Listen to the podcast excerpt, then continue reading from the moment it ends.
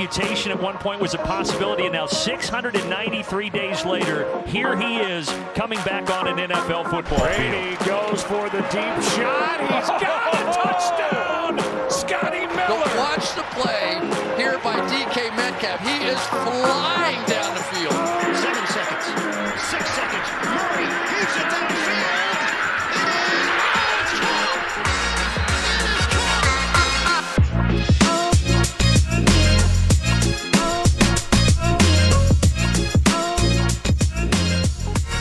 Welkom bij weer een nieuwe aflevering van de Sport Amerika Fantasy Voetbal Podcast. Waarin we gaan voorbeschouwen op weekend 13 in de NFL. En natuurlijk gaan kijken naar wat daarin allemaal te melden is over fantasy voetbal.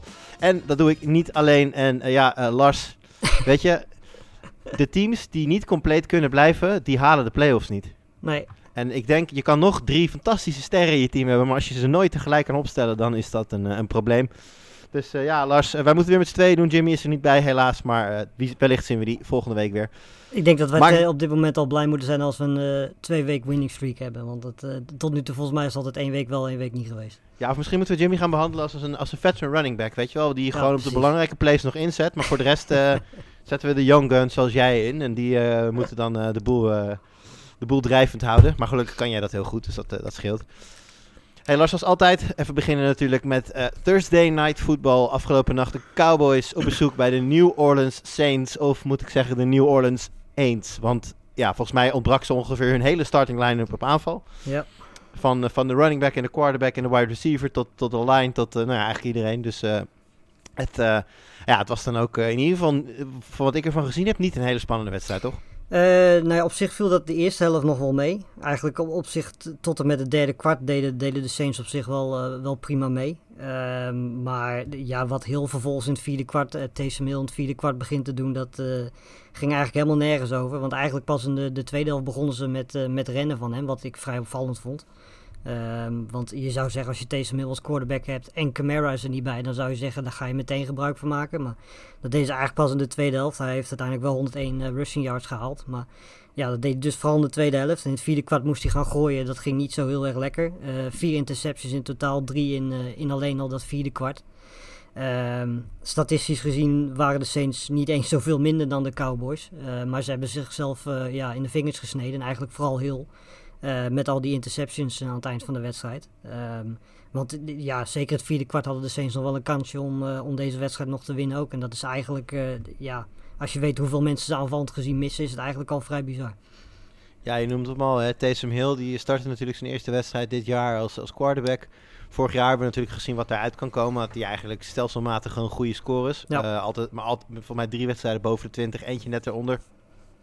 En ja, wat, wat, wat mijn, eh, ik zal niet zeggen mond, mond open deed vallen, want we weten wat, wat hij is en wat hij kan. Maar 24 fantasypunten, terwijl je vier interceptions gooit als quarterback. Ja, Dat is, eh, ja, dat is wat je mag noemen elite level, denk ik. ik bedoel, kun je nagaan als hij die... eh, nou, over het algemeen krijg je toch wel twee, soms drie minpunten voor een interception in, in fantasy voetbal. Ja. Ja, dat had, een, had nog een veel grotere monsterscore kunnen zijn voor, voor Taysom Hill. Dus nou ja, eh, ik denk dat het eh, bij in de meeste leagues te laat zal zijn om hem op te pikken. Want de daar, op de meeste leagues waar ik in ieder geval in zit, is hij al lang, eh, al lang weer weggehaald. Ja. Maar mocht dat in jouw league niet zo zijn, dan uh, ik zou zeggen, pak hem op. Want er zijn maar heel weinig quarterbacks, denk ik, die de rest van het jaar meer punten gaan maken dan Taysom Hill. ja, die kun je in de playoffs goed gaan gebruiken, in de, in de fantasy playoffs straks. Ah, dat was natuurlijk het verhaal aan de kant van, uh, van de Saints. Aan de kant, uh, los van het feit dat natuurlijk Elvin Kamara weer een wedstrijd miste. En uh, Mark Ingram in zijn afwezigheid tot een magere 2,6 of 2,7 punten kwam, geloof ik. Die, ja. ja. goed, dat is het nadeel, Lars. volgens mij had jij het er ook al over op, op Twitter vanmiddag. ja, op het moment dat Taysom heel quarterback wo wordt, dan weet je ook gewoon dat een groot deel van de carries wegvallen voor wie er dan ook running back is in, ja. in New Orleans. Ja, ja, nee, ik bedoel, dat, dat zei ik ook, het was eigenlijk al vrij opvallend dat ze pas in de tweede helft ermee begonnen. Want ze deden dat in de eerste helft echt heel weinig. En de tweede helft begon heel in één keer los te gaan. Um, maar goed, ja, weet je, dat, weet zeker als je geen Camara achter de hand hebt, dan, de, ja, dan ga je natuurlijk veel meer... Uh, en je staat ook nog eens achter, hè, dat helpt ook niet. Ik bedoel, ze hebben daar de hele wedstrijd achter gestaan. Um, dus ja, dat, dat heeft dan niet zo uh, positieve invloed op wat, wat Ingram laat zien. Ja, aan de andere kant van de bal uh, keerden natuurlijk CD Lamb uh, en Amari Cooper terug. Amari Cooper was van tevoren van bekend dat hij een limited snap count zou, zou hebben. omdat hij nog met de naweeën van zijn COVID-infectie zit. Dus hij was nog niet zo fit als hij zou moeten zijn. Ehm, de passing game via, van uh, Dak Prescott liep vooral, nou, uiteraard via CD Lamb, uh, 13 targets. Michael Gallup kreeg er 9. Ja, die ving toch wel een mooi balletje in de endzone, Lars? Ja, ja, zeker. Dat was een, uh, was een hele mooie bal. En overigens deed, deed CD Lamb dat ook. Alleen ja, die was dan weer net out of bounds. Maar dat, uh, die, ja, die van Gallup was inderdaad heel nice. Precies met... Ja, uh, Lamb had inderdaad die one-handed catch volgens ja. mij. Maar die landde met zijn voeten buiten, buiten de endzone. Ja, precies. Maar Lamb, Lamb was wel weer fantastisch trouwens. Die, die het was net alsof hij niet weg geweest was. 7 catches, 89 yards, 13 targets ook. Um, ja, en Gallup kreeg ook gewoon die kansen natuurlijk. Omdat inderdaad Cooper maar, maar in totaal twee targets kreeg. Verzamelde wel 41 yards receiving, maar... Uh, ja, je zag wel duidelijk dat, dat Gallup meer gezocht werd. En, en die endzone touchdown was wel het hoogtepunt wat dat betreft. Ja, en uh, als we naar de running game gaan kijken, nou we zeiden het vorige week al, hè, we zien steeds minder echte duidelijke belcow RB1's. We zien steeds meer ja, timeshares, uh, waarbij dan twee running backs allebei een, een, een, goede score kunnen, kunnen halen. Nou was het bij de Cowboys toch voornamelijk zo dat Zeke Elliott toch meestal de beste score had dit seizoen, ook de meeste touches. Maar nou ja, de mensen die niet gekeken zullen hebben, zullen verwacht hebben, zullen nu denken waarschijnlijk dat uh, Tony Pollard een wereldwedstrijd heeft gespeeld. ik twijfel toch een beetje. Ik bedoel, uh, het is duidelijk, hè, Pollard had volgens mij 14, zoveel punten in half PPR en Ziek die kwam niet boven de 5 of 6 uit. Ja. Dus wat dat betreft is het, is het uh, is duidelijk. Maar ja, er is natuurlijk één play bij die, die alles een beetje verandert. Ja, die, dat was 58 yards in, in het vierde kwart. Dat, dat heeft uiteindelijk zijn wedstrijd gered. Want verder, ja, weet je, ik bedoel... Ja, 58 yards to the house. Ja, precies. Die touchdown, dat is natuurlijk nog uh, extra lekker. Uh, maar ja, als je verder kijkt, twee catches voor drie yards. En dan in, ja, zes catches voor, nou wat zal het zijn, 12 yards? Wat die... Ja, zes, zes rushes inderdaad. Voor, voor, nee, wat, zes rushes voor 13 yards, ja. geloof ik.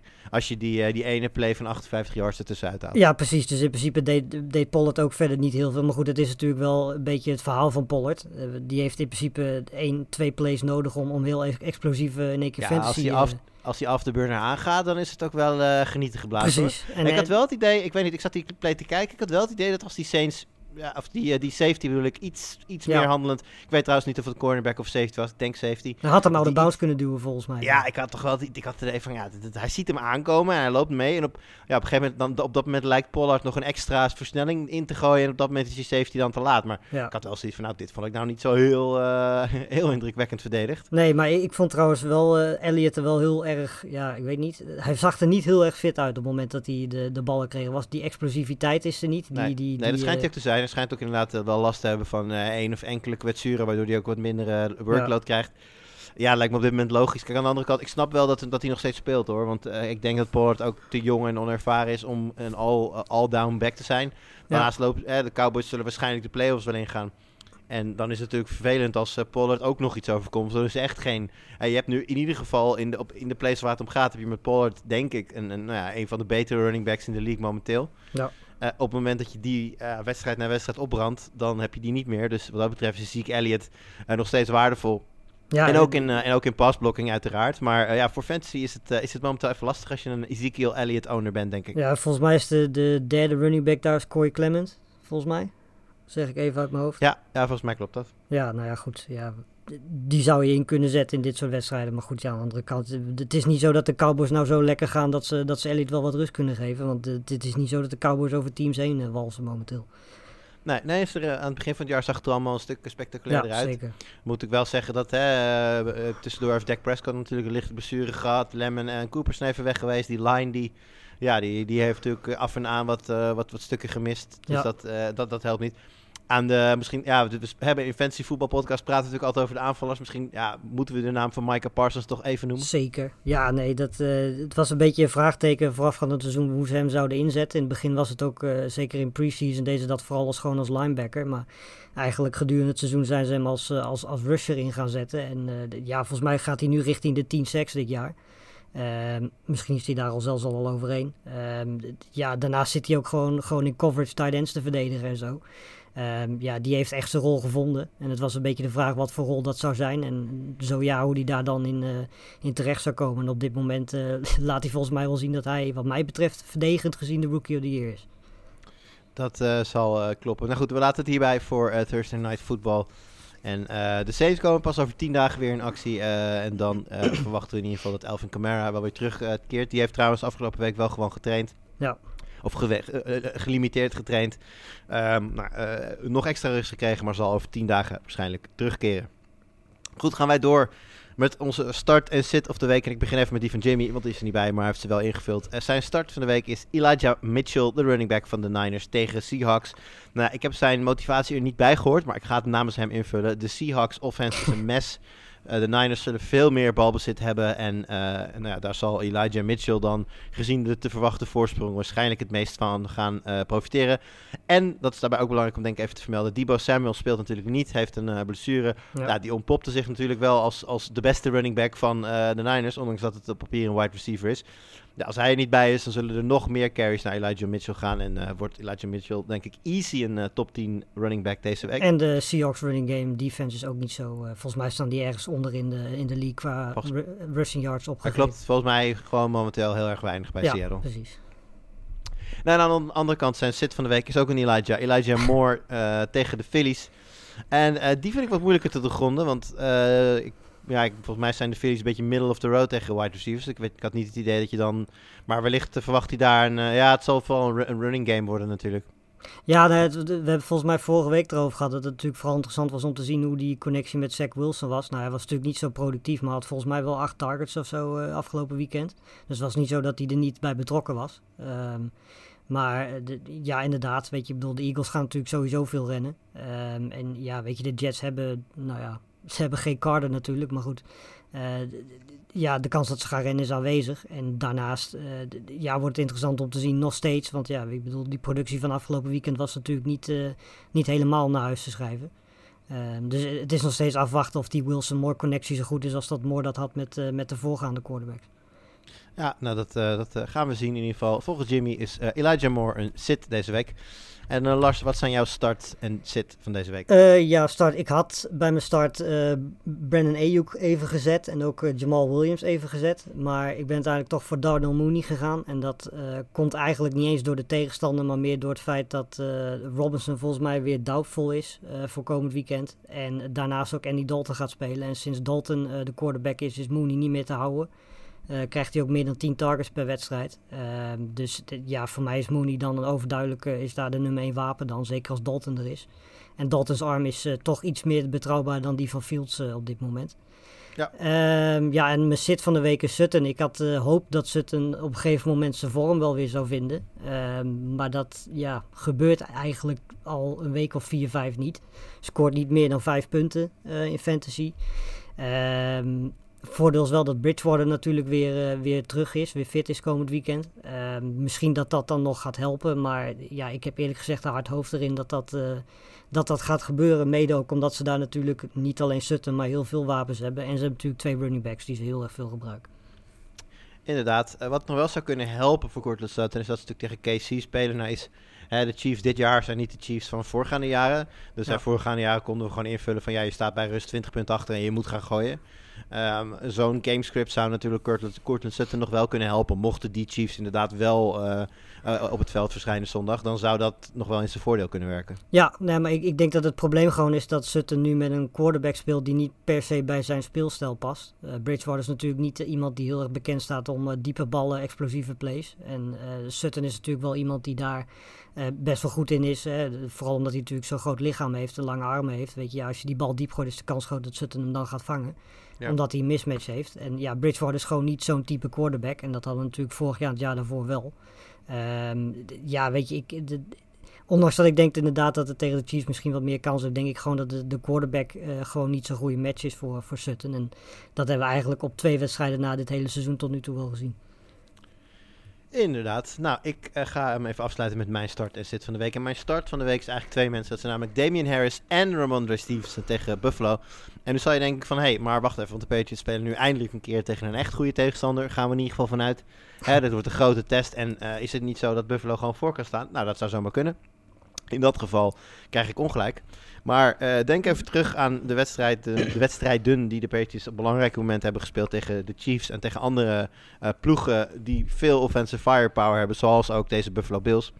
Wat Belichick dan doet, is de klok spelen. Belichick wil gewoon de bal uit de handen houden van destijds Mahomes, nu dan uh, Josh Allen.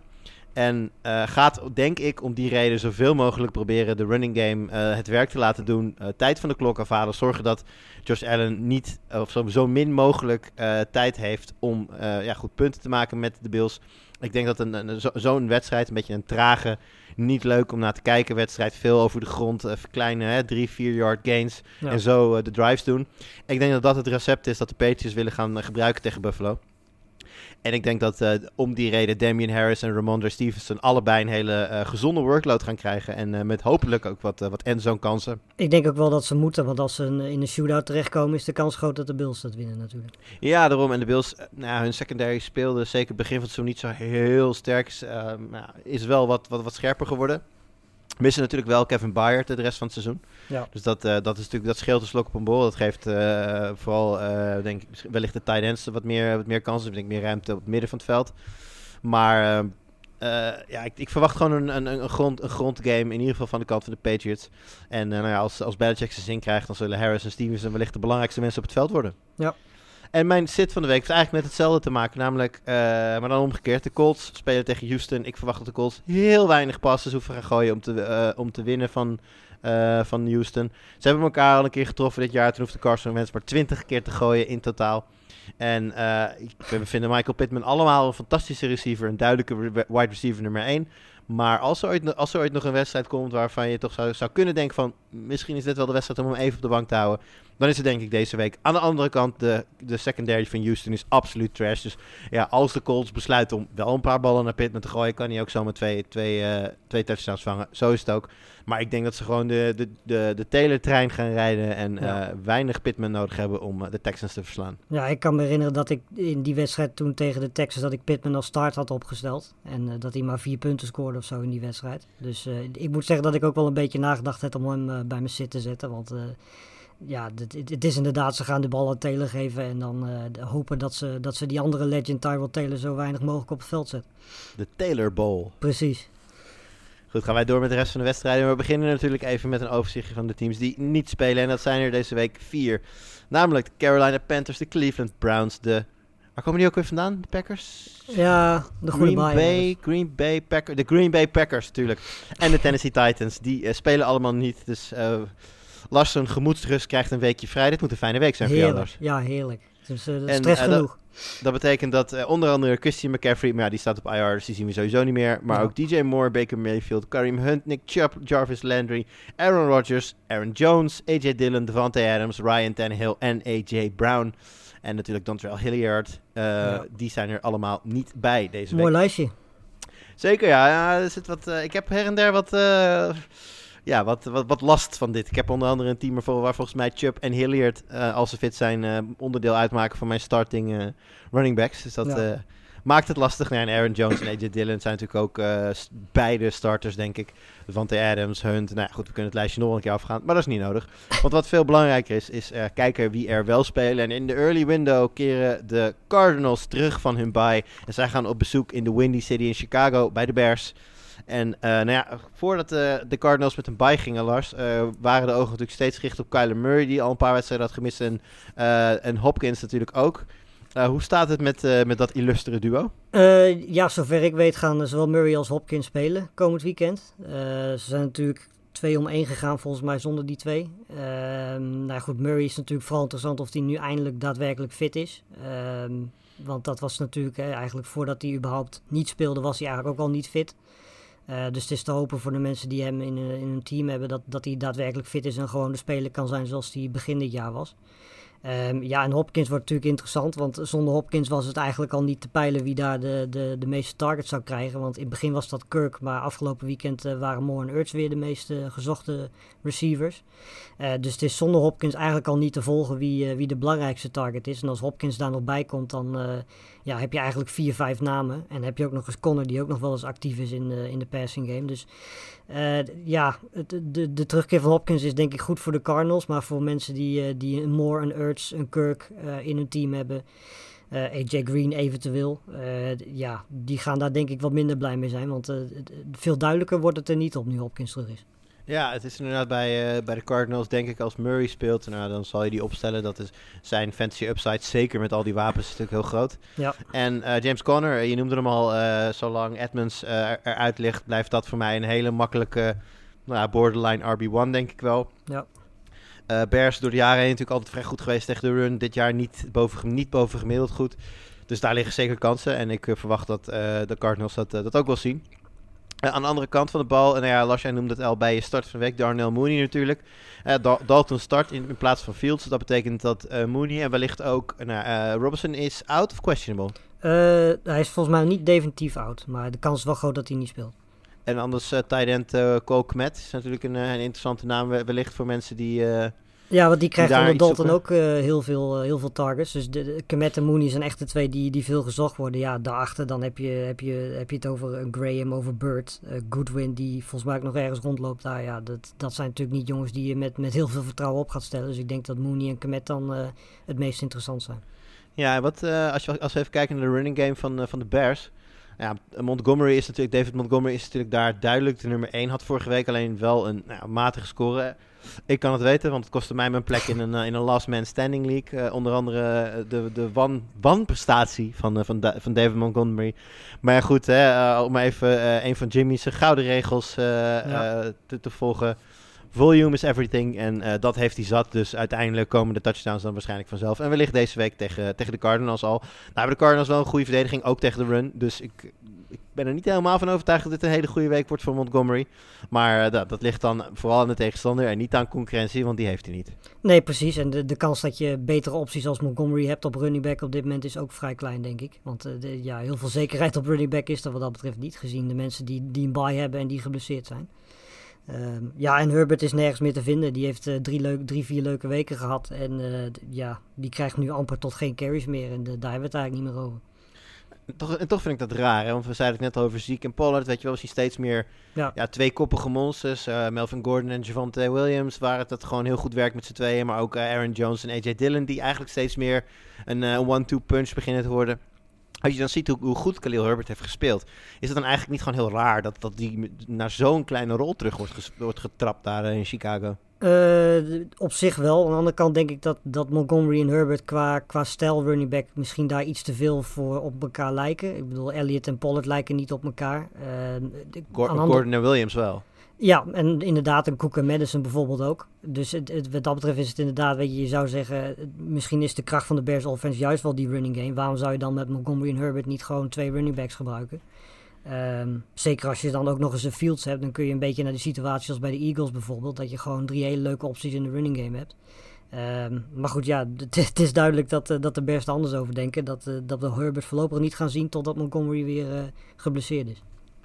Ik eh, ben, er, ben er ook bang voor. Ehm, Cardinals is op bezoek bij de Bears. Eh, ik eh, denk dat eh, de Cardinals die wedstrijd gewoon gaan winnen, Lars. Ja, dat denk ik ook. Zeker. En eh, die hebben dan zo, zo onderhand eh, de, de play-offs al binnen. Ja. Dus dat eh, wordt er nog een strijd voor de bye. Ja, dit is eigenlijk voor het eerst bijna dat ik voor de Bears ga juichen zondag. Want ik hoop natuurlijk dat de Bears winnen, zodat eh, de Packers weer op één kunnen komen in de, in de NFC. Dat, eh, Ja, De Packers hebben één game achterstand? eh, ja. Ja. Oké. Nou goed, dat zullen ze in ieder geval niet deze week inlopen, maar eh, wellicht, eh wellicht nee, volgende precies. week. Goed, gaan wij door en eh, gaan wij kijken naar de Los Angeles Chargers die op bezoek gaan bij de Cincinnati Bengals. De Cincinnati Bengals die vorige week de Steelers op een geweldig pak slagen hebben, hebben getrakteerd. En eh, nou ja, de vraag is dan natuurlijk, Lars, eh, de Chargers hebben we natuurlijk eh, vaak besproken. hebben, waren het seizoen vrij goed begonnen. Vorig jaar natuurlijk vooral heel indrukwekkend. Justin Herbert is eerste jaar. Nou, daarna eigenlijk een aantal mindere wedstrijden afgemaakt door de Ravens, verloren van de Patriots. Dan ineens weer een goede wedstrijd tussendoor, dan weer minder. Ja. Hoe, hoe zie jij deze wedstrijd gaan? Ja, lastig, want het, ding is namelijk dat eh, de, de Bengals defense, daar hebben we het al vaak over gehad dit jaar, die is echt verbeterd ten opzichte van, eh, van voorgaande jaren. Is gewoon volgens mij een van de betere verdedigende units ook in, in de NFL momenteel. Ehm, en ja, weet je, ik bedoel, Herbert is, is vrij wisselvallig. eh, zeker vergeleken met, met vorig jaar. En eigenlijk de enige twee wapens bij de Chargers die je echt kunt vertrouwen, dat zijn Eckler en, en Allen. Want Williams is eigenlijk ook een beetje afgezakt wat dat betreft. D- ja, weet je, dat, het, het- was van tevoren volgens mij wel verwacht dat Chargers offense gewoon heel stabiel, constant zou gaan, eh, zou gaan produceren. Ehm, maar het is eigenlijk elke week heel moeilijk in te schatten of dat nou wel of niet gebeurt. En tegen zo'n goede defense als die van de Bengals wordt dat eh, denk ik een lastig val. Zeker als ze hem, eh, en dat doen de Bengals heel vaak dit seizoen, de Herbert onder druk kunnen zetten. Dat zie, ik, zie ik wel gebeuren. Ehm, als we kijken naar de kant van de Bengals. eh Jamar Chase eh, begon het jaar natuurlijk explosief. Eigenlijk waren we halverwege het seizoen al klaar om hem de, de Rookie of the Year, eh, in ieder geval de aanvallende Rookie of the Year award te gaan geven. Ja, toen kwam, uh, toen kwam toch de nou, misschien wel logische terugval. Of, of, of, of, maak jij je zorgen over Chase? Uh, nee, ik maak me absoluut niet zorgen over Chase. Uh, zoals dat de eerste weken ging, kon het bijna niet anders. Hij had elke bal. Elke bal. Precies. Weet je, dat, het moest een keer een moment komen dat er eventjes wat minder ging. zeker ook het feit dat ze natuurlijk om hem heen ook nog heel veel wapens hebben die ook een keer moesten uitbreken. Nou, dat gebeurt nu met Higgins, die de laatste tijd heel goed is. Uh, ze hebben gewoon te veel wapens om alleen maar Chase uh, constant te gebruiken. En uh, het dingetje is alleen wel dat hij volgens mij afgelopen weekend uh, maar drie targets krijgt. Dat helpt natuurlijk ook omdat de Bengals dik voor stonden. dus dan gaan ze veel meer rennen. Mixon was de enige die iets hoefde te doen tegen, tegen de Steelers. Dus nee, volgens mij hij krijgt gewoon nog zijn, zijn targets en zijn kansen. Ehm, en die zal hij ook blijven krijgen. Alleen ja, het ding is gewoon dat die start die hij begin dit seizoen, dat was zo ongekend dat hij het niveau ook voor zichzelf heel hoog had gelegd. En ja, dat er dan een keer een beetje een decline in komt, dat, ja, dat is niet zo heel gek, denk ik. Uh, als we inderdaad, je noemde T. Higgins al. Ja, iemand die het daar momenteel ook heel moeilijk heeft. nou, Chase heeft het niet super moeilijk in mijn ogen. Kan, nee. kom, komt wel weer. Maar Tyler Boyd is een ander verhaal. Die heeft het toch wel erg lastig om, om productief te blijven. Ja, nee, die, uh, zelfs als hij de kansen krijgt, uh, want er zijn wel, zitten wel wedstrijden tussen dat hij 7, 8 targets heeft. Uh, maar zelfs dan komt hij met heel veel moeite rond de 10 punten. Terwijl hij vorig jaar toch altijd wel bijna standaard boven de 10 punten uitkwam. Fantasy. En ja, het is dit jaar eigenlijk een beetje, soms heeft hij 5, 6 targets, soms 8, 9. En nu afgelopen week heeft hij die weer twee keer 2 gehad. En dat is dus zonder dat Chase überhaupt echt heel erg veel betrokken is bij, bij de offense. En ja, weet je, dat, de, het is natuurlijk het ding, toen Chase kwam was er natuurlijk de kans groot, er was iemand die, die daar negatief door beïnvloed zou worden. Uh, de vraag was alleen of dat Higgins was of dat een Boyd was. En uh, ja, tot nu toe blijkt uh, Boyd degene te zijn die daar het meeste last van heeft. Ja, nee, want als je echt gaat kijken naar zijn fantasy score in een half PPR. Hij begon eigenlijk het seizoen vrij goed. De eerste vier wedstrijden drie keer boven de 10 punten. Wel weliswaar 10.8, 11.6 en 16.3. Ja. Maar ja, daarna werd het 4.4, 1.2, 5.9. Toen had hij één goede wedstrijd tegen de Jets. Nou, dat mag ook wel. Uh, 17.2 uh, was natuurlijk een goede wedstrijd gewoon. En daarna 1.6, 9.3 en 2.3. Ja, vooral hè, in deze weken wanneer het uh, natuurlijk spannend is. Wanneer je aan het vechten bent voor je plekje in de playoffs. 1.6, 2.3. Ja, dat zijn wel uh, potentiële playoff killers. Dus dat ja. uh, is denk ik een naam. Uh, nou zijn, de, de, Chargers zijn op, op run defense, daar komen we zo nog wel even op, niet fantastisch. Maar ja, ze hebben best wel een goede pass defense. De secondary is gewoon goed. Um, ja, dan zou ik Tyler Boyd toch niet aan, aandurven. Higgins en, en Chase, al was het maar om hun volume waarschijnlijk wel. Ja. Maar Tyler Boyd, toch liever niet. Nee, nee, zeker niet omdat ik het, uh, het, idee heb. We zeggen net al, Chargers run defense is niet zo fantastisch. Ik, ik heb het idee dat we een beetje een kopie krijgen van, uh, van vorige week. Misschien niet qua uitslag, want ik denk dat de Chargers wel meer gaan scoren dan uh, de Steelers deden. Maar ik denk dat Mixon komend weekend ook gewoon weer een, ja, een monsterduel gaat, gaat neerzetten. Want Mixon is misschien wel de meest stabiele running back tot nu toe dit jaar geweest. Ja. En uh, de, ja, weet je, de, de, de Chargers run defense is nou niet echt uh, een run defense geweest dit jaar die, uh, die running backs tegen kan houden. Laat staan een mixen. Nee, nee die zijn die, het scoren het hele seizoen eigenlijk al in de, de bottom van de league. Dus de ja. verwachting is wel dat, dat Mixon daar gebruik van gaat maken. Hey, de, de voorspelling, Lars. Ik vind hem wel lastig eigenlijk, de Los Angeles Chargers en de Bengals. Ik vind het de twee teams die op een goede dag van nou ja, bijna iedereen kunnen winnen. En op een slechte dag bijna van iedereen kunnen verliezen. Ja, uh, ik heb meer vertrouwen in de Bengals op dit moment. Dus ik zeg Bengals. Dan uh, zet ik hem lekker in op uh, Justin en de boys die hem gewoon gaan winnen daar. En Justin die tegen Joe Burrow gaat zeggen dat alleen hij de, de echte grote nieuwe jonge quarterback is. En Mac Jones natuurlijk. Maar Nee, ik zeg Chargers. Goed, gaan wij door naar de late window. En daar vinden wij de San Francisco 49ers die een divisional matchup hebben met de Seattle Seahawks. En Lars, er waren jaren dat je dacht, ja. hier pak ik een extra biertje voorbij. Ik zet de popcorn op. Ik ga ervoor zitten. Ik overweeg om Red Zone uit te zetten. Gewoon om Niners Seahawks te kijken. Het is een classic. Het is een, een, een, een mooie rivalry. Maar ja, ja, het is een beetje hè, zo spannend als dat Ajax Feyenoord de laatste paar jaar is... Uh, ja. Dat, dat, is misschien flauw. Maar uh, gewoon, eh, mogen duidelijk zijn. Niners hebben duidelijk de weg omhoog gevonden. Eh, zeker sinds uh, Kittel weer terug is en fit is. Zeker sinds Ayuk ook weer gebruikt wordt in de passing game. Die lijken een flinke sprint te hebben ingezet richting de playoffs. Ja, en Seahawks hebben natuurlijk Russell Wilson een aantal weken moeten missen. Maar het is nou niet dat je denkt van nu Wilson weer terug is. het gaat allemaal weer zoals we het, zoals we het kennen van de Seahawks. Nee, ja, het was natuurlijk uh, een keer terug in die wedstrijd tegen de Packers. Toen zag je wel dat hij, dat hij een paar pases miste die, die hij normaal wel raakt. Nou ja, afgelopen weekend zag hij er al wel weer wat beter uit. Um, maar het, het, is natuurlijk niet de Wilson die we, die we begin van dit seizoen uh, een paar diepe ballen zagen gooien naar een Lockett bijvoorbeeld. Um, en degene die daar het meest last van heeft is Metcalf, want die heeft nu al drie wedstrijden achter elkaar niet meer dan vijf punten gescoord. Um, dat is misschien verontrustend. Uh, ik denk nog steeds dat Wilson op een gegeven moment zijn ritme gaat vinden. Ik weet niet of dat deze wedstrijd gaat zijn. Um, maar ja, je kan je toch bijna niet voorstellen met het talent van die twee uh, dat dat zo door kan blijven gaan. Uh, want daar is in principe Wilson te goed voor en eigenlijk ook Metcalf te goed voor.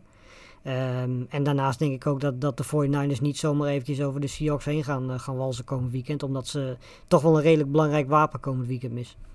Ja, uh, Debo Samuel, we noemden het in het begin al heel even toen we het over Elijah Mitchell hadden. Debo Samuel uh, had last van zijn lies, uh, stopte eigenlijk meteen. Want ja, ik weet niet of het een compliment is, maar die, even, Debo heeft, is natuurlijk wel ervaren als het gaat om blessures oplopen. Ja. Dus hij voelde snel dat er iets mis was, is toen meteen gestopt en hoopte daarmee een, een langdurige afwezigheid in ieder geval te ontlopen. Maar duidelijk is dat in ieder geval deze week en volgens mij gaan ze er vanuit volgende week niet bij is. En dan hopen nou, ze, ze hebben nog niet uh, officieel gezegd dat hij zondag er niet bij is, maar hij heeft niet getraind. Dus uh, de, de kans dat hij gaat spelen is heel klein. Ja, dan zeggen wij met een mooi woord doubtful en dan weten we eigenlijk ja, allemaal wat het betekent. dus dat betekent een grotere rol voor George Kittle en Ayuk. Ja, nou ja, goed. De, dat is natuurlijk de afgelopen weken al uh, steeds meer geworden. Uh, Ayuk die natuurlijk van, van heel ver moest komen. Volgens mij van receiver 4 af is die nu receiver 2. En ja, nu dus in één keer receiver 1. En uh, ja, Kittel is natuurlijk sinds de blessure steeds meer in, in ritme en in vorm gekomen. Um, ja, en die twee zijn samen met Mitchell uh, als running back zijn dat de drie, de drie mannen om naar te kijken. Zeker omdat Garoppolo de laatste tijd ook wel aardig staat te ballen. Dus ja, weet je, ik, ik denk dat Kittel en EU komend weekend samen met Mitchell wel eens een, leuke fancy-wedstrijd kunnen gaan hebben. Ja, dat, uh, dat zou zomaar kunnen. Uh, tegelijkertijd, zeker bij Ejuk, ben ik toch een beetje bang dat hij dan ineens door het, ijs, door het ijs zakt. Als Samuel er nou ineens niet bij is, dat het dan niet lukt, weet je wel. Ja, ja nou, ik hoop het niet voor hem. Want dat, ik denk dat als hij, als hij deze kans niet pakt, dat hij dan zomaar weer in de, in de doghouse terecht kan komen. Dat is uh, een plek waar je niet wil zitten, denk ik. Nou, ik denk dat dat wel meevalt. Ik denk dat ze daar ook wel zien, dat Shannon ook wel ziet dat ja, zijn aanval het beste werkt. Als de, de, de, grote drie, om, het zo, om ze zomaar even te noemen, Samuel, Kittel ja. en Ejuk, als die gewoon allemaal op het veld staan. Uh, dat ze hun belangrijkste wapen in één Samuel missen is duidelijk. Uh, maar goed, Elijah Mitchell is, hij heeft natuurlijk wat wedstrijden gemist. Is nu, als het goed is, uh, volledig fit en klaar voor een grote rol. Ja. Dus dat zou, dat zou de, de Niners natuurlijk wel moeten helpen. Ja. aan de andere kant, nou, we, we, hadden het al over, het draait gewoon niet bij de Seahawks. Um, Lockett, Metcalf hebben we het over gehad. De running game daar. Adrian Peterson, ja, ik ben er vanaf gebleven dit vraagteken, keer. Vraagteken, Ik ga hem niet oppikken. Ik, uh, ik begin er niet Dat op. kan je ook niet meer, Lars. Zal ik je vertellen waarom niet? Nou, omdat hij al opgepikt is waarschijnlijk. Omdat ik hem in alle leagues waar je in zit heb opgepikt.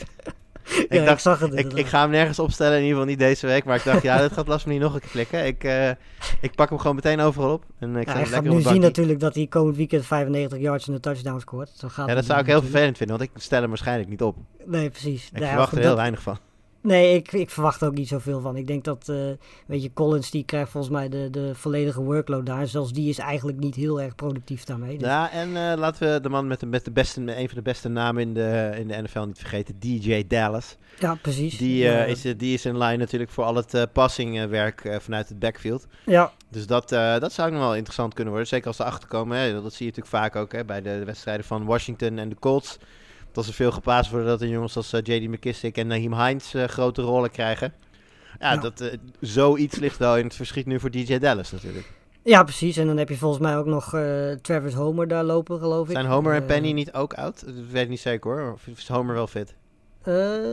Zover ik weet, ja, dat zou zomaar kunnen. Ik bedoel, het zijn Seahawks running backs, dus het valt niet uit te sluiten dat ze geblesseerd zijn. Ah, nee, Travis, Travis Homer was listed as full, full participant. Ja. Dus die zal, die zal wel spelen. En, nou, dan, dan hebben ze dus uh, vier, vijf running backs. En Penny ook. Nou, dat is heerlijk. Nou, dat, dat, dat, dat start ik ze helemaal niet. Geen één. Dat zou ze ik dus, niet Ze hebben dus inderdaad uh, Peterson, Collins, Dallas, Penny en Homer. Ja. Ik weet het niet, maar ik denk dat er één of twee een healthy scratch zijn. dat denk ik Ja, ook. trouwens, Peterson is natuurlijk nog onderdeel van het eh, practice squad, hè, officieel. Dus best, je hebt ook nog een gere- gereden kans dat hij überhaupt helemaal niet aanwezig is. Ja, en special teams natuurlijk. Daar zullen ze ook wel één of twee eh, in gebruiken. Maar goed, ja, dat is, dit is geen, ge- geen running back situatie waar je je handen aan moet branden, denk ik. Zeker zelfs niet met, met alle buys en de blessures Ja. op running back die je hebt. En laten we de man zelf ook nog even behandelen. Russell Wilson, natuurlijk jarenlang eh, unquestionable, starter, altijd. Ja. Tegen iedereen. Ehm, ja. Ja, nu niet. nee, ik, eh, nou ja, goed, we hadden het net over Taysom Hill. Ik, eh, als, ik Russell, als Russell Wilson mijn quarterback was, dan had ik hem hopelijk al eer- in een eerder stadium vervangen. Maar mocht ik, nou ja, toen hij terugkwam, gedacht hebben van ik stel hem weer lekker op en ik laat de quarterback die ik in de tussentijd had gaan. Dan Ja. zou ik nu toch eh, een van de mensen zijn geweest die heel snel Taysom Hill had, had opgepikt. Nou, de mensen die, die hem in de playoffs eh moeten gaan gebruiken, die hebben op zich wel gunstig. Nou ja, week 14 is niet de playoffs meestal. Dus, maar tegen de Texans is wel zo'n wedstrijd waarin, waarin Wilson dan in één keer dat ritme kan vinden natuurlijk. Ehm, daarna tegen de Rams en de Bears. Ja, de Rams zijn op dit moment verdedigend gezien ook niet heel erg fantastisch bezig. Dus dat zou voor Wilson ook een, eh, een interessante wedstrijd kunnen zijn om, om die, dat ritme dan door te trekken. Maar ik heb mijn twijfels of dat komend weekend in één keer eh, een wedstrijd gaat zijn waar die 25 à 30 punten gaat, gaat, gaat scoren. Zoals we dat, zoals we dat gewend zijn voor Wilson. Nee, dat denk ik ook niet tegelijkertijd. En dat zei ik net al, het is, het is, wel, een, het is wel een klassieker. Het is wel een, een beladen wedstrijd altijd. Ja. En de, de Seahawks, en zeker ook Wilson, die- ik heb altijd het idee dat die tegen de, de Niners en ook de Rams net even iets meer kunnen dan tegen andere teams in, eh, in de NFL. Ja, ik hoop het voor de mensen die, die Wilson opstellen. Maar eh, ja, persoonlijk heb ik eh, op basis van de drie wedstrijden die ik nu gezien heb, twee, drie wedstrijden, wat is het? eh, ja, heb ik mijn twijfels of dat komend weekend in één keer gaat gebeuren. Maar goed, in ieder geval was de, de wedstrijd tegen Washington voetbalteam al een, een stap vooruit wat dat betreft. Niners at Seahawks, zeg het maar Lars. Eh 49ers. Is wel de logische keuze, hè? Dus jij Ik- gaat voor de Seahawks? Ja, ik wil hem zo graag aan de Seahawks geven. ik, kan, ik, kan het gewoon, ik kan het gewoon niet. Nee. Vooral eigenlijk die defense ook, is ook... Weet je wat, ik ga hem gewoon aan de Seahawks geven. Het is een heel raar jaar. Het is gewoon het, het hele, het hele NFL-jaar is gewoon bonkers. Ik zeg, ik zeg Ja. Seahawks winnen hem, houden, houden de punten thuis. De punten, ja hoor. De win thuis. ik, eh, ik, eh, Russell Wilson hervindt zichzelf. Het wordt, een, eh, het wordt gewoon vintage DK Metcalf met twee touchdowns. Lockett gaat voor 120 yards en een touchdown. en het wordt een schitterende high-scoring game. En de Seahawks winnen hem uiteindelijk. Kom je toch net één Debo Samuel tekort, Shannon. ja, Jammer. precies. Helaas. Goed, en dan eh, gaan we met z'n allen slapen. En dan worden we volgende dag wakker. En dan leven we toe naar Monday Night Football. De stabielste ploeg momenteel in de NFL. En let wel, ik zeg bewust niet beste, maar stabielste ploeg. De New England Patriots, winning streak van zes wedstrijden. Ja, en de, de, we zeiden het net al eventjes, de, de, de hoofdgedachte bij die streak is natuurlijk wel van... Maar laat ze het maar even laten zien tegen een echte tegenstander. Kijk, de, de, de, de Chargers waren, eh, denk ik, eh, het, het beste team uit die reeks. Maar hadden de week daarvoor natuurlijk die afslachting tegen de Ravens gehad. Eh, en de Titans op papier, ja, de Titans natuurlijk een, een best goede tegenstander. Een van de favorieten voor het seizoen. Maar ja, misten hun belangrijkste wapens. Een heel aantal verdedigers, dus dat was ook niet representatief. Maar goed, aankomende Monday Night Football, New England Patriots at Buffalo Bills, Lars. Ja, zijn dat wel, is dat wel een. eh, want de- Bills zijn natuurlijk 3 om 3 de laatste zes wedstrijden. Eh, onder meer verloren van de Jaguars. Dus die, die zijn eigenlijk ook niet heel erg stabiel en heel erg eh, dominant op dit moment. Zoals ze in de eerste pak een beet 5, 6 weken waren. Eh, maar dit mag wel duidelijk zijn dat dit aan beide kanten van de bal een, grote test is. Nou denk ik dat de defense wel genoeg heeft laten zien dit jaar om te, te denken dat ze het ook Josh Allen wel moeilijk gaan maken komend, komend weekend of maandag. Ehm, ik ben vooral heel benieuwd wat, wat die, die offense van de, van de Patriots kan. Wat Mac Jones kan. Ehm, wat dat running back duo eh, kan. Hè, Stevenson Harris die we eerder al noemden. Ehm, en vooral ook wat de, de rol van Bourne gaat zijn. Want dat vind ik wel interessant. Volgens mij is Bourne degene die het merendeel van de passing touchdowns vangt bij, eh, bij de Patriots. Eh Armin Myers overigens. Maar is Bourne niet op dit moment fantasy-wise de meest relevante receiver die ze daar hebben? Ehm, Want Myers heeft natuurlijk wel de volume, denk ik. Dat Ja, ik wou zeggen, ik volg dan toch het volume van Myers. ehm, Omdat inderdaad Bourne, als hij die touchdowns niet maakt, ook meteen terugvalt naar nou ja, een paar punten. hè, waar Myers zijn floor toch wat hoger ligt. Ja. Het, het is afhankelijk van wat je wil hebben. Kijk, als, je achter, als jij in je matchup achter staat en je denkt, ja, ik heb eh, een score van 20 punten nodig. Ja. ja, die gaat Myers je waarschijnlijk niet geven. En Bourne heb je een kans. Ja. Dus het is, het is echt gewoon, denk ik, een, een hele klassieke eh, floor versus upside eh, keuze. Als je, de, als je aan de floor genoeg hebt, je staat al projected voor een win en je wil gewoon geen spelers die ineens één of twee punten hebben, waardoor je eh, op, je op je bek kan gaan, dan is Ja. Myers een slimme keuze. Als jij die andere speler bent, die staat ik achter, dan is Bourne voor jou misschien een slimmere keuze.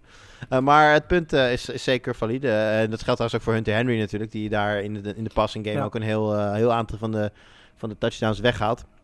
Maar om even ant- antwoord te geven op je vraag die, eh, waarmee je begon, zijn de Bills dan wel een goed team? Zijn er 3 en 3 gegaan? Kijk, ik denk dat, je, dat, dat, dat ik de vraag kan terugkaatsen door te zeggen wie in de AFC, met, hè, let wel AFC, is een goed team. Ik bedoel, eh, de, de, de, de Chiefs zijn zichzelf niet, de Ravens zijn gehavend, zijn wel goed, winnen hun wedstrijden, maar winnen ook veel wedstrijden die, als je eerlijk bent, eigenlijk niet naar de Ravens hadden moeten gaan. Maar goed, Ja. hè, dat eh, hebben we het vaak over gehad. Ze, ze hebben gewoon uiteindelijk de wedstrijden in de laatste minuten naar je toe trekken, is ook een talent.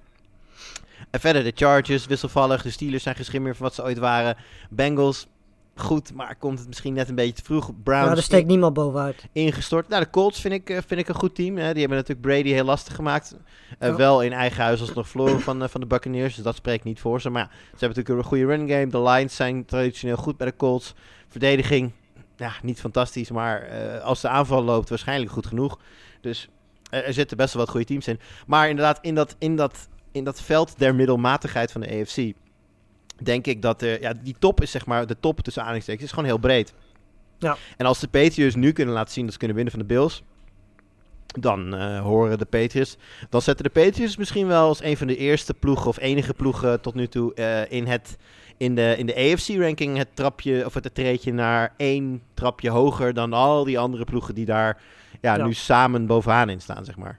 Dus Ja, dat, dat, dat, dat, is wat, dat is mijn conclusie als ze een wedstrijd kunnen winnen van, eh, van de Bills. Als ze ze allebei winnen, want ze krijgen ze nu twee keer in drie weken. Ja, dan eh, zijn de, de Patriots voor mij in, in, in één klap hoog favoriet voor de, voor de AFC in ieder geval. Ja, maar, Maar, dan is eh, de divisie ook bijna binnen. Dan is die natuurlijk. divisie Dat inderdaad wel- ook bijna binnen. Ja, dat had je toch ook voor het seizoen niet verwacht? Ja, nee, absoluut niet. Ik had wel verwacht dat ze, dat ze er vlak achter zouden zitten. Dat ze gedurende het seizoen beter zouden worden. Maar eh, ja, het heeft deels natuurlijk ook te maken met het feit dat de Bills misschien iets minder presteren dan dat wij eh, van tevoren verwacht hadden. Want ik denk dat wij de Chiefs en de, de Bills van tevoren dit seizoen met z'n Ja. tweeën bovenaan de AFC hadden staan. Zeker. Ik had eh, de Patriots zelf op eh, ja, 9-8 of 8-9. Net, eh, net, Ja. hoe het, net hoe het dubbeltje valt, zeg maar. nou, Maar, gaan ze eh, wel redden, denk ik. Dat zou wel moeten, ja. Eh, goed, inderdaad nog eventjes, eh, we zijn nu al heel algemeen en ver vooruit aan het kijken. eh, naar de, de, value. Ja, Stevenson en Harris, wat je zegt, ik noemde ze inderdaad in het begin al even op. Het is net wat je verwacht aan, aan, aan gamescript. Want tegelijkertijd kun je ook zeggen van ja, het zijn twee running backs die hun touches moeten delen.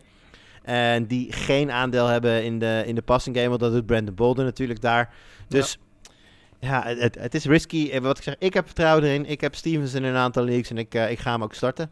Eh, nou, de, de passcatchers van New England hebben we over gehad. Eh, Mac Jones vind ik nog wel een interessante naam, eh, Lars. Mac Jones, eh, nou ja, denk ik dat die, die, die zal de, de, de titel van beste rookie quarterback dit jaar in ieder geval wel binnen hebben.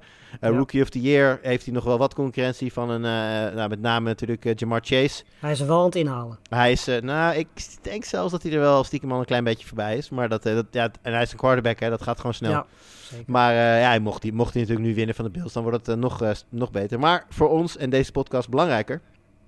heb jij het idee dat Mac Jones in de nabije toekomst een, een startbare fantasy quarterback wordt? Ehm, ja, weet je, ik weet het niet. Het, probleem met Mac Jones is natuurlijk ten eerste dat hij natuurlijk ja, het atletisch vermogen van de Ben Roethlisberger heeft. Dus wat dat betreft gaat hij natuurlijk in, de rushing yard categorie natuurlijk nooit punten pakken. Ehm, dus hij moet het echt van zijn arm hebben. En ja, als hij jarenlang in het systeem van, van de Patriots blijft spelen, die, nou ja, we weten allemaal wat, eh, wat voor systeem de Patriots spelen en hoe, hoe Mac Jones eh, daarin functioneert, dan ben ik bang dat Mac Jones nooit echt een, een ja, weet je, hij zal een stabiel 15, 20 punten scoren, maar ja, er zijn tal van, van quarterbacks die waarschijnlijk boven hem zullen eindigen, waardoor die zeker in, in, in QB1 leagues waarschijnlijk altijd op bankje zal zitten als een soort van, eh, van backup. Ehm, ja, in de twee quarterback league denk ik dat Mac Jones wel gewoon een, een, starter is. Ik denk dat, dat heel veel mensen hem nu ook al wel starten. Ehm, maar in een één quarterback league denk ik niet dat, dat Mac Jones heel snel zal verkozen worden boven, eh, nou pak een beetje, zeker tien andere quarterbacks denk ik in deze, in deze league. Ja, dat, dat verschilt natuurlijk niet van, van Tom Brady in zijn laatste jaren Ja. bij eh, de Patriots. Hè, die, nou, toen toen, toen eh, speelden de Patriots eigenlijk ook het, het, het, ja, het, run- het run-first spelletje dat ze, waarmee ze de laatste in ieder geval de laatste Super Bowl die ze wonnen, eh, hebben gewonnen. Ja. Nou hebben ze natuurlijk ook met Brady in de loop der jaren wel, eh, wel jaren gehad dat ze echt heel veel touchdowns eh, gooiden. Hè. Bij, die heeft natuurlijk ook gewoon een 50-plus touchdown seizoen gegooid ooit. Dus het is niet zo dat als, als de wapens er zijn, dat Belichick dan zegt van nee, het mag niet. Dus is het dan, is het dan een kwestie van ja, eh, je zult moeten wachten tot de Patriots inderdaad weer een, ja, een dominante receiver à la Randy Moss, à la Rob Gronkowski in zijn prime, ehm, vergezeld door een, een, Edelman in zijn prime, weet je wel. Dat soort wapens, als je die dan op Mac Jones heen zit, is dat dan het, het, het moment waar je moet wachten voordat je eventueel kunt denken, nu wordt Jones eh, relevant voor fantasy? Eh, nou ja, ik, ik denk gewoon dat dat gewoon niet meer past bij, of niet meer, het past gewoon niet echt bij het systeem van, van, van, van de Patriots. Weet je, we Ja, weten allemaal het, dat het dat... systeem ontstaat door de spelers die je hebt. Ik bedoel, stel dat ze nu, Ja. ineens, stel dat ze nu ineens heel goed draften en je, je blijkt ineens eh, de volgende, volgende Justin Jefferson aan de ene kant en nou, noem maar eens wat aan de andere kant. En dat je ineens wel dominante receivers hebt. Nou ja, ja, dan, het ding- dan, verandert, dan verandert het systeem. Is zo, maar het ding is natuurlijk ook, het, het systeem werkt op dit moment wel heel erg goed. En Ja. als het systeem goed blijft werken, is de kans natuurlijk klein dat daar in één keer verandering in gaat komen. Ehm, dus ik denk inderdaad dat daar een, een verandering in het systeem wel voor nodig is. Want als dit systeem goed blijft gaan, eh, ja, dan gaat Mac Jones heel moeilijk boven de 300 eh, passing yards uitkomen. En dan, ja, dan, dan zit je al heel snel rond de 20 fantasy punten en blijf je daar ook hangen. Dat eh, zou zomaar kunnen. En aan de andere kant van de bal, dat is natuurlijk nou, misschien nog wel interessanter voor fantasy. Daar zien we natuurlijk een aantal van de grootste namen. Eh, Josh Allen, Stefan Dix, hoeven we in principe niet over te praten. eh, zijn eh, allebei duidelijk te starten. Ah, ja, ik zeg het wel trouwens. Maar ze spelen tegen de Patriots, die natuurlijk goed Ja. staan te ballen. JC Jackson, die nou ja, echt een breakout seizoen heeft op, op cornerback. Ik denk dat je Dix, als je hem hebt, eigenlijk niet kunt benchen. Maar geldt hetzelfde ook voor Allen? Eh, ja, dat is een lastige. Ja, die, ja, die rushing upside. Als zij, als zij snaps binnen de 10, 20 yard, eh, binnen zeg maar hè, Ja. 10 yards krijgen, ja, dan is er gewoon een hele grote kans dat hij met dat gigantische lichaam van hemzelf gewoon over de endzone eh, lijn springt. Ja, en eh, de Bills blijven natuurlijk ook gewoon een team die heel veel gaat pasen. En weet je, Allen is en blijft natuurlijk ook gewoon een hele goede quarterback. Dus die gaat, misschien gaat hij wel een paar interceptions gooien, maar hij zal ook zeker een paar touchdowns gaan gooien. Dit, dat, dat is meestal wel zoals het uitpakt. En als je dan inderdaad die rushing yards erbij optelt, dan kom je denk ik uiteindelijk nog steeds wel op een, op een goede score uit. Maar goed, ja, tegen, tegen de Patriots is denk ik wel een van de weinige tegenstanders waar- waarover je gaat twijfelen of je Allen opstelt of niet.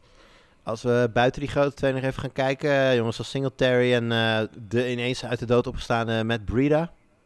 Ja, eh, dit is- Goed antwoord. Ik weet het niet. Het is, eh, ik, weet je, ik, ik had gehoopt dat nu Mos eh, amper tot geen rol meer krijgt, dat dat wat duidelijker zou worden. Maar je hebt eigenlijk zoals ze op dit moment spelen aan beide amper tot niks. Eh Breda is dan nog interessant, omdat hij natuurlijk die, die passing game rol nog een beetje heeft. Maar ja, tegen de Patriots zou ik niet met zekerheid een van die twee willen opstellen. Eh, ik denk wat dat betreft eerder dat je dan misschien nog naar een Knox krijgt, omdat hij natuurlijk nog wel die, die touchdown threat heeft. Dawson Knox, ja, zeker wel. Dat eh, misschien wel even mijn favoriete pick-ups dit jaar op tight end. Ja. Ik, Jimmy gelooft er niet zo heel erg in, maar ik zie in Knox misschien wel een, toekomstige Travis Kelsey. Nou, is dat heel veel eer, maar... Zo, ik, ik denk dat die jongen zich nog flink kan ontwikkelen. Hij is nog jong, hij is 24 geloof ik. Ja. En ik denk dat dat zomaar eens een van de, meest, van de meer dominante tight ends zou kunnen gaan worden de komende jaren. Maar we zitten hier niet voor de komende jaren. We zitten hier om te voorspellen wie er gaan winnen. De Patriots op bezoek bij de Bills, Lars. Zeg het maar. De Patriots. Oeh, dat is een hot take. Ja, ik, ik, kan, ik, kan het niet, ik kan het niet maken om dan niet te zeggen dat de Patriots dit gaan winnen. Ik bedoel, het eh zes game winning streak. Ik ben zo bang om dinsdagochtend wakker te worden. Ja, ik ben, ik ben, wij zijn grote fans. We, we houden van de NFL. We zijn ook mensen met een, eh, met een vaste baan. Dus eh, het, het is mij niet gegeven om op maandagnacht, op dinsdagnacht deze wedstrijd te gaan kijken. Dat doe ik in de playoffs overigens wel. Dan, eh, ja, dan, maar, dan, dan Ja. maar. Maar eh, niet dus, eh, dan ben ik bang om dinsdagochtend wakker te worden en dan te zien dat het, nou ja, weet ik veel, eh, 48-10 voor de Bills geworden is of zo. Zo, ja, nou, dat... Het, ja, goed, dan word je niet zo lekker wakker natuurlijk. Maar Nee, nee, ik, ik ga met je mee en ik zeg ook, Patriots, die gaan winnen van de Bills. En die, ja, toch wel een hele duidelijke statement zou dat dan zijn, met, met het oog op, op de rest van het seizoen. Zeker. Gaan we nog even door met eh, de hoofdpunten uit de rest van de wedstrijden. Eh, en we beginnen even bij de Vikings tegen de Lions, want eh, daar ontbreken nogal wat running backs, eh, Lars. Ja, Cook en Swift ze gaan allebei niet spelen. Ehm, dat zijn natuurlijk best wel, in de situatie waar we qua running backs in zitten op dit moment, zijn dat best wel flinke hits. Ehm, ja, voordeel is wel dat daar duidelijke backups zijn. Madison natuurlijk bij de Vikings en Williams bij de Lions. Eh, dus die gaan daar duidelijk de, de, de running back één rol krijgen. Ehm, en het voordeel is in beide gevallen denk ik wel dat zelfs als, als hun team achter staat, dan zullen zij ook in de passing game wel actief zijn. Volgens mij is dat iets wat Williams ook wel eh, gewoon goed kan. Dus eh, ja, wat dat betreft is wel een voordeel. Denk ik dat je Madison en Williams gewoon ja, prima kunt, kunt invangen, invullen voor, voor Cook en Swift als vervangers. Gaan we door. eh, de Giants tegen de Dolphins. Daar eh, ontbreekt Daniel Jones. Betekent dat Mike Glennon eh, de starter is. Dus ik zou zeggen, als je nog van plan was om mensen op te stellen van de Giants, doe het niet. Maak andere keuzes. En mochten dat Sterling Shepard of Kadarius Tony zijn, doe het helemaal niet. Want die zijn doubtful, hebben deze week niet getraind. En het lijkt erop dat zij eh andermaal een week moeten gaan missen. Mike Glennon trouwens als starter, zou dat misschien betekenen dat er nog een grotere rol voor Saquon Barkley nodig is? Eh, ik mag het hopen van wel, want eh, ja, volgens mij ga je als je met... Ik kan me niet voorstellen dat ze in één keer zonder Daniel Jones meer gaan gooien met, eh, met Mike Glennon. Dus ik hoop vooral dat... eh, ik weet ook niet of Booker trouwens fit is, want wellicht krijg je dan een wedstrijd dat en Barkley en Booker wel een grote rol kunnen spelen. Eh, maar hangt natuurlijk ook af van, eh, van of de Giants bijvoorbeeld achterkomen of niet. Want ja, als je achter staat, dan moet je natuurlijk wel, eh, wel gaan gooien. Eh, maar goed, ja, de wapens in de receiving game van de Giants zijn ook niet echt om naar huis te schuiven momenteel. Ik eh, dacht, ik, ik, ik, eh, ik, ik zoek heel snel op wat, eh, of Booker v- verwacht op te spelen. En ik tik in Devin Booker. Nou, dat, dan, dan kom je er niet. Dat, die je wel speelt. een, eh, andere speler. Ja, die overigens ook een blessureprobleem heeft. Maar dat is weer, Ja. een, eh, dat is weer een ander verhaal. Devante Booker eh, van de Giants wordt wel verwacht eh, dat hij speelt trouwens. Dus dat eh, Ja. zou inderdaad eh, nog wel eens een eh, slimme, sneaky running back kunnen zijn om te starten. Dan eh, Eagles tegen de Jets. Daar is eigenlijk vooral belangrijk dat eh, Jalen Hurts questionable is. Eh, natuurlijk, volgens mij is het een slechtste wedstrijd van het seizoen gespeeld op Fantasy eh, afgelopen week. Ja. En eh, heeft last van zijn enkel. Zegt zelf te kunnen spelen, maar eh, de, de hoofdcoach van de Eagles die heeft gezegd dat dat nog niet zo, eh, zo dat dat in ieder geval nog geen uitgemaakte zaak is. Dus houd het even in de gaten voor aankomende zondag. Ik denk Hurts, als hij speelt, zeker tegen de Jets, dan start je hem natuurlijk sowieso. Wie staat de backup? Zit ik me nu hard op te bedenken. Ik denk dat dat Mr. Minshew is. God, ja. Gardner zijn Minshew, ja, ja, de die en de zijn snor nog moustache. hebben? Ja, nee, dat wordt schitterend. ik, denk, ik hoop echt, ik denk dat Jimmy er nu al zin in heeft. Ja, dat denk ik ook. Gardner Minshew tegen de Jets wellicht. Dat zou trouwens ook nog wel eens een hele sneaky streamer eh, kunnen zijn op quarterback. Zeker in eh, two quarterback leagues. Ja. Bucks tegen de Falcons. eh, vrij weinig over te melden. Anders dan dat Circus Antonio Brown weer een, eh, een nieuwe show heeft gegeven. Een nieuwe aflevering in het, in het drama. En eh, het is dit keer dat hij een drie wedstrijden schorsing heeft gekregen. Omdat hij zijn coronavaccinatiebewijs had vervalst. Oftewel, hij had een coronavaccinatiebewijs, maar was eigenlijk helemaal niet gevaccineerd. En dat vonden ze bij de NFL niet zo heel erg leuk en niet zo heel erg grappig. En dus is hij drie wedstrijden eh, vanaf nu eh, geschorst. Nou was hij natuurlijk nog steeds geblesseerd, dus nou, de vraag is maar in hoeverre dat dan nog impact heeft. Maar hij is er in ieder geval nu en de komende twee weken niet bij. Ja, dus volgens mij is dat ook voor fantasy het einde seizoen. Zeg ik uit mijn hoofd. Tenzij Hmm. mensen... Nou, misschien Nee, in de hem nog- championship... eh, nee, hij, wist, hij mist week 13, 14, 15. de 16. Dus 16 en 17 kan hij gewoon spelen. Ja, we, hebben 18, eh, we hebben 18 weken dit jaar in de league. Dus eh, we- week 17 dat is zal, nog voor veel mensen nog finale zijn. Dus je, Ja. hebt hem, eh, je hebt hem precies in, eh, in week, week, week, eh, week 16, 17 heb je hem, gewoon, heb je hem eventueel wel. Ja. Dus dat eh, kan dan nog wel verschil maken. Eh, verschil maken doen deze mensen over het algemeen ook. Want bij de Jacks tegen de Rams eh, ontbreken wellicht Daryl Henderson en Odell Beckham Jr. Beide zijn questionable met een dijbeenblessure. Waarbij hoofdcoach Jean McVay van de, van de Rams over Beckham in ieder geval heeft gezegd... het zou me verbazen als hij niet speelt. Maar over Henderson zei hij helemaal niets. Nou weten wij natuurlijk, Lars, dat Henderson ja, door de jaren heen eh nogal blessuregevoelig is gebleken. Dus het zou niemand verbazen als die jongen ineens een wedstrijd mist. En dan wordt het eindelijk Sony Michel tijd. Dan wordt het Sony Michel tijd. Dus hopelijk heb je, hebben mensen opgeleid en Sony Michel eh, opgepikt. Dan eh, zou dat nog wel eens een eh, mooie start tegen de, tegen de Jacks kunnen zijn. Waarbij we natuurlijk vanuit gaan dat de Rams snel afstand zullen nemen. En dat het voor de running backs een interessante dag kan worden. Ja. Ravens at Steelers. Eh, is eigenlijk weinig aan de hand, maar daar had ik zelf een, eh, een, klein, een klein puntje bij. Namelijk dat Lamar Jackson door de jaren heen over het algemeen geen hele sterke wedstrijden speelt tegen de Steelers. Steelers natuurlijk, eh, staan natuurlijk bekend om hun, om hun ja, defensieve, zeg je, defensieve traditie bijna. De Steel Curtain is het al lang niet meer, maar het, zijn, het is altijd wel gewoon een stugge ploeg. Ja. Behalve dan als, de, als ze tegen de Bengals moeten. Maar eh, nee, ik verwacht een, eh, opnieuw een lastige wedstrijd. Volgens mij, ik, ik, ik, ik weet het niet helemaal zeker, maar volgens mij is Lamar nog nooit boven de 16 punten gekomen tegen, Tegen de Steelers.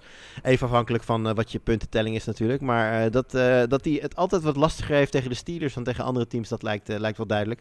Dus nou, mocht je andere opties... nou goed, voorbeeld, ik ben trouwens wel benieuwd hoe jij naar kijkt, Lars. Want het is een voorbeeldje uit mijn eigen, eigen keuken. Ik heb een link waar ik moet kiezen tussen Lamar Jackson tegen de Steelers... of Matthew Stafford tegen de Jaguars. Poeh, zo. Ja, nou ja, dat vind ik heel lastig, want eh, Stafford is ten eerste niet fit. Ik bedoel, ik heb hem ook tegen de Packers gezien. Nee, die heeft eh, volgens mij negen verschillende blessures.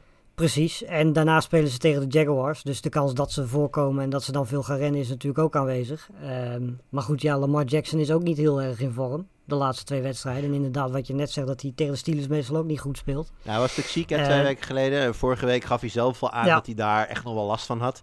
Dat Ja. hij het gevoel had dat hij gewoon kracht miste. Dat worpen waarvan hij dacht dat ze nou ja, 30 yards zouden gaan. Eigenlijk doodvielen op eh, 26, 27 yards. En daardoor dus heel makkelijk afgevangen werden. Ja, dan zou ik toch voor Jackson gaan, puur vanwege die, eh, de, de running back eh, threat die hij natuurlijk is. Dat, eh, ja, ik denk dat dat dan voor mij de doorslag zou geven dat ik toch voor eh, Lamar Jackson zou kiezen. Dan. Alrighty, dan eh, neem ik dat mee in mijn, eh, in mijn overweging. Ik moet zeggen, ik had... Ik, Speelt niet tegen mij toch in die league? Of Eh, nee, dat is een league waar jij een heleboel sterren hebt die volgens mij nu inmiddels allemaal geblesseerd Oh, zijn. ja. Dus dat, Ja. ik, ik Ja. moet winnen om überhaupt nog kans te maken op de playoffs. Als ik verlies is het meteen afgelopen. Dus dat... Ah, Oké. Lekker duidelijk. We zijn er bijna. Melvin Gordon, die is questionable bij Broncos tegen de Chiefs. Chiefs die van een bye afkomen trouwens, dus dat wordt ook wel interessant. En bij de Broncos, goed om te noemen, is dat Teddy Bridgewater fit is. Eh, volgens mij noemde jij dat net al in je stukje over Courtland Sutton, eh, Lars. Eh, Ja. Er was natuurlijk heel even, ja, niet aardig om te zeggen, maar er was wat angst dat wellicht Drew Lock zou moeten gaan spelen. Misschien nog wel het meeste angst bij Drew Lock zelf.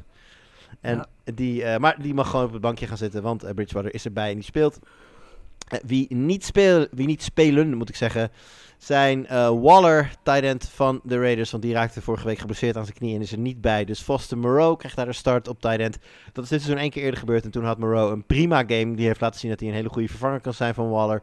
Dus eh, dat eh, is alvast goed nieuws voor de mensen die hem op een bank hadden zitten voor het geval dat Waller wegviel. Ja, en ik toch wel de, een van de grootste... Is, is het een verrassing? De, J.D. McKissick? En voor mij is het... Ik heb hem zulke wonderlijke dingen zien doen eh, dit jaar. Zoals eh, 20 punten scoren op een moment dat ik het niet kan gebruiken. Eh, ja, nou goed, weet je, ik bedoel, ik denk dat eh, de McKissick eh, voor heel veel mensen iemand is die, waar ze wel op kunnen terugvallen op het moment dat ze andere running backs hebben waar ze niet zo zeker van zijn. Maar goed, eh, McKissick gaat niet spelen, die is, eh, heeft concussion, dus die, die gaat komend weekend niet in actie komen. Ik denk dat dat vooral goed nieuws is voor, eh, voor Antonio Gibson eh, mensen. Die, die gaan, ja, de Gibson is sowieso de laatste week al qua, qua, qua attempts eh, duidelijk de nummer 1 running back weer daar. Dus eh, ja, zonder McKissick gaat het alleen maar meer zijn, denk ik. Nou heeft eh, Ron Rivera voor het seizoen gezegd... we gaan dit jaar Gibson meer betrekken in de passing game. Ja. En inmiddels... Nou, dit is het moment. Inmiddels, inmiddels had ik me voorgenomen... ik ga nooit meer luisteren naar Ron Rivera. Want dat, wel een van de leukste managers trouwens. In de, die, Zeker, Die heeft, eh, zeker. die heeft Monday Night Football een stuk leuker gemaakt afgelopen week. Maar Ja. dat is weer een ander verhaal. Eh, maar goed, inderdaad wat je zegt. Uh, J.D. McKissick out. Goed nieuws voor Gibson. Die eh, wellicht ook wat passing game werkdag gaat krijgen tegen de Raiders. En dus een, eh, een leuke play zou kunnen zijn. En daarmee komen wij aan het einde van onze voorbeschouwing. En normaal gesproken, Lars... Zouden wij het nu gaan hebben over onze, eh, ons trade target, over de buy en sell van de week. Maar correct me if I'm wrong, eh, maar bij al mijn leaks eh, is de trade deadline inmiddels geweest. Ja, bij mij En ook. kan er dus niet meer getrade worden. En dan heeft het dus ook niet zoveel zin om tips te gaan geven voor wie je zou kunnen traden. Dus gaan wij eh, volgende week iets anders doen. Wij gaan met elkaar bespreken wat onze favoriete, sle- beste sle- of slechtste trades waren van dit seizoen. Ik weet dat Jimmy in ieder geval een pijnlijke heeft. ik heb met dezelfde speler ook een pijnlijke. Eh, en eh, ik ben ook wel benieuwd naar eh, de trades van de luisteraars. Dus als je dit nu hoort en jij denkt... hey, wacht eens, ik heb ook een aantal trades gemaakt dit jaar... waarvan ik nu denk van, die gaan mij mijn league winnen. Of als ik die trade niet had gemaakt, dan had ik mijn league gewonnen. Eh, laat het ons vooral weten. Tweet eventjes naar @sportamerika of naar een van onze persoonlijke tags. Dan, eh, en tweet eventjes hoe die trade eruit zag. Doe er een plaatje bij met eh, hoe die, hè, welke spelers naar de ene kant, welke spelers naar de andere kant. Misschien was het wel een Dynasty trade, zaten er picks in. Ik heb hele wonderlijke Dynasty trades voorbij zien komen. Gelukkig vanuit andere leagues. Onder andere ergens waar Jonathan Taylor werd getraind voor, ik geloof, negen picks. Zo. Ja, ik geloof alle, alle first, seconds en thirds die diegene had. Dus dat, eh, ja, nee goed. Het, eh, je, je kan maar een goede haul krijgen voor, voor, voor, eh, voor Taylor. Was dat voor of na die eh ze- vijf, zes touchdowns. Volgens mij, ik, ik, ik, mag, ik mag hopen vlak daarna. dat mag ik ook hopen, ja. Maar goed, dat, dat voor volgende week. Dus laat ons inderdaad even weten als je een toffe trade hebt. Dan, dan bespreken we die hier eventjes. En dan eh, kijken wij ook nog even met je mee of je het goed hebt gedaan. Want dat is een, een, een trade waar je spijt van hebt. Hoeft ook helemaal niet te betekenen dat het een slechte trade was. kan natuurlijk zijn dat je gewoon heel erg veel pech hebt gehad met jouw spelers. Ja. Lars, dan eh, laten we het hier lekker bij voor deze week. Eh, dan rest mij nog te zeggen, iedereen heel veel plezier met week 13 alweer in de NFL. Het einde komt nu echt in zicht. En de fantasy playoffs komen natuurlijk echt in zicht. Ik hoop dat ik in de, NFL, in, eh, in, mijn, me- in de meeste van mijn leagues nog kans maak op de playoffs na deze week. Die kans wordt steeds kleiner. Ik hoop dat dat voor jullie ook allemaal geldt. Veel plezier, veel succes en tot volgende week.